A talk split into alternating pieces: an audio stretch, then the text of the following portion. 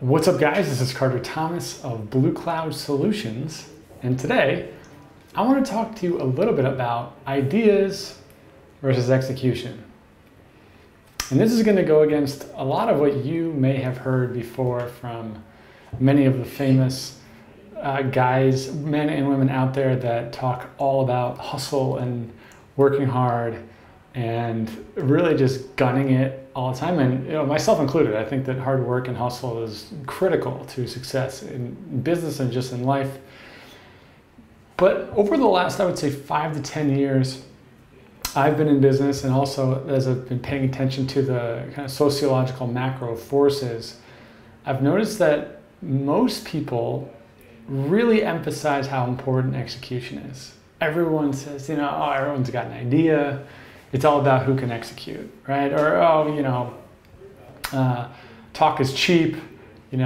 Once you actually do the stuff, that's when you find out who's really successful. And I'll be the first to tell you that is 100% true. If you are not going to actually do the work, you're probably never going to find true success. Even if you hit a gold mine at some point, if you're not willing to continue to put in the work, you won't find happiness, fulfillment, long-term money, and the chances are you'll probably lose the money you have anyway.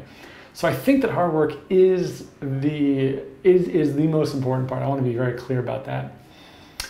But I do think that we are getting to a point where it's really important to start seeing value in the ideas themselves, seeing value not only in the ideas but in the market selection.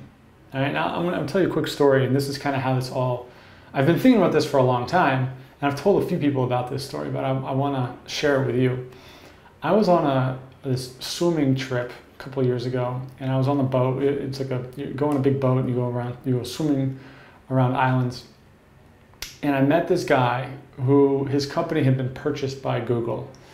And he was telling me that he walked in and he was given a huge new assignment.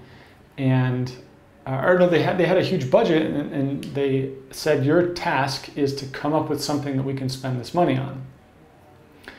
And the guy said, oh man, I got a million ideas. Like, I'm an entrepreneur, I got a million ideas. And they came back and they said, yeah, that's nice.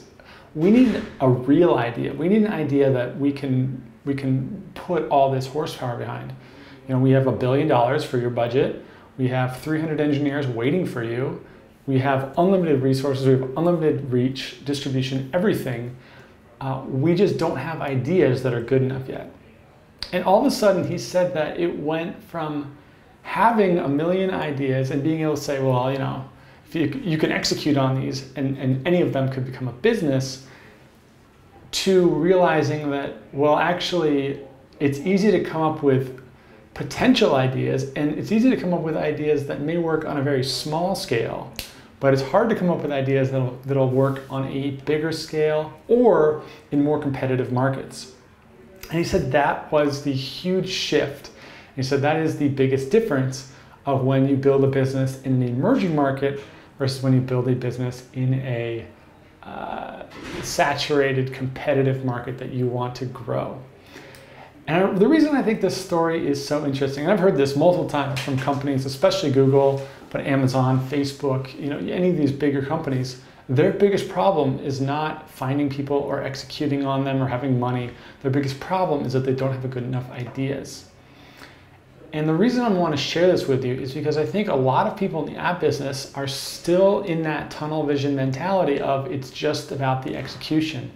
If I just get it done, then I've done my work. Like, that is enough to be a winner in the app business. And what I'm here to tell you, what I've been trying to tell you guys for the last year, and what I've been doing myself in the app business and in other businesses, is that the idea, what I like to call market research, understanding the opportunity that you are going after, the people that you are serving with your business, is actually where the real money is.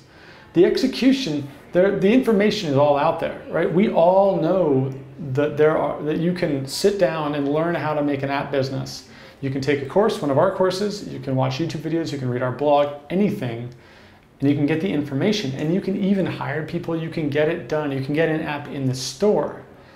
But what I think is happening with many people, and many people have figured this out, is that if you don't have the right market selected, if you're not solving a problem, if you're not actually serving people in a way that they care about, if you don't have the right idea going into all this, all the work can be very difficult to turn into a business, right? We are getting to a new form of business. This is a more competitive world where prices are cheaper, templates are cheaper, labor is cheaper. It's easier than ever to get this information and get an app in the store. But now, a lot of your work has to be in the research. It has to be in picking the right idea, picking the right audience. If you ever have any questions about that, we talk about this all the time in our Facebook group, in our emoji arbitrage course. I do a massive module on how to pick the right audience and how to pick the right market research. But this is something I really want to start talking more about, because I see so many of you putting out amazing apps, putting in all this energy and all this great effort, and you have terrific products that may very well have worked in less competitive markets.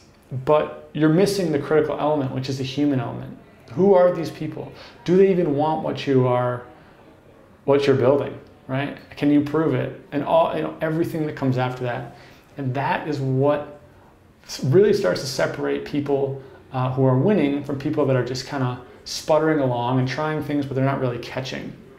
If you look at any of the success stories, any of the people in our community that are having success, they spend a lot of time thinking about the people that they're building the apps for, the problems that they're solving.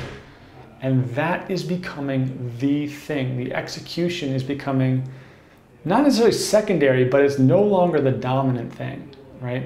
Understand, do I have a good idea? Am I serving the right audience? That is becoming just as important, if not more important than ever, in the app business. So for anyone out there, if you're getting in the app business, or maybe you're in the app business, or you've just released an app and you're looking around and you're saying, why am I not seeing the results? I'm trying Facebook ads, I'm trying ASO, I'm trying all these things, but they don't seem to be working for me, but they're working for other people. What's the problem? The problem is that you have not clearly identified your market and clearly identified the problem that you are solving for your market. And if you have not clearly identified that, if you do not know these people, if you are not in Facebook groups with them, talking to them, asking them how you can help them, and actually going and helping them, if you do not have that relationship, that's why your app is not doing the way you want. It's not because of the bid you put in Facebook ads or the image is, blue or purple. It's because you haven't done the research. You don't understand who these people are yet. And that's an easy problem to solve. Just go hang out with these people, go join their stuff online, follow their blogs, follow their newsletters, build relationships, and you will start to see results happen. But it has to be about the people. It has to be about the idea, about the market, about the problem you're solving, not just about the app, what template you picked, what Facebook budget you used, what formula you're putting together. That's all part of it. That gets you in the game. Now you gotta really focus on the people when you wanna build a business. So I hope this was helpful. If you have any questions or comments, feel free to leave them below. Make sure you hit the like button or the thumbs up button. Leave a review if you're on the iTunes podcast. And let me know what you think. I will talk to you guys soon. All right, see you later. Bye.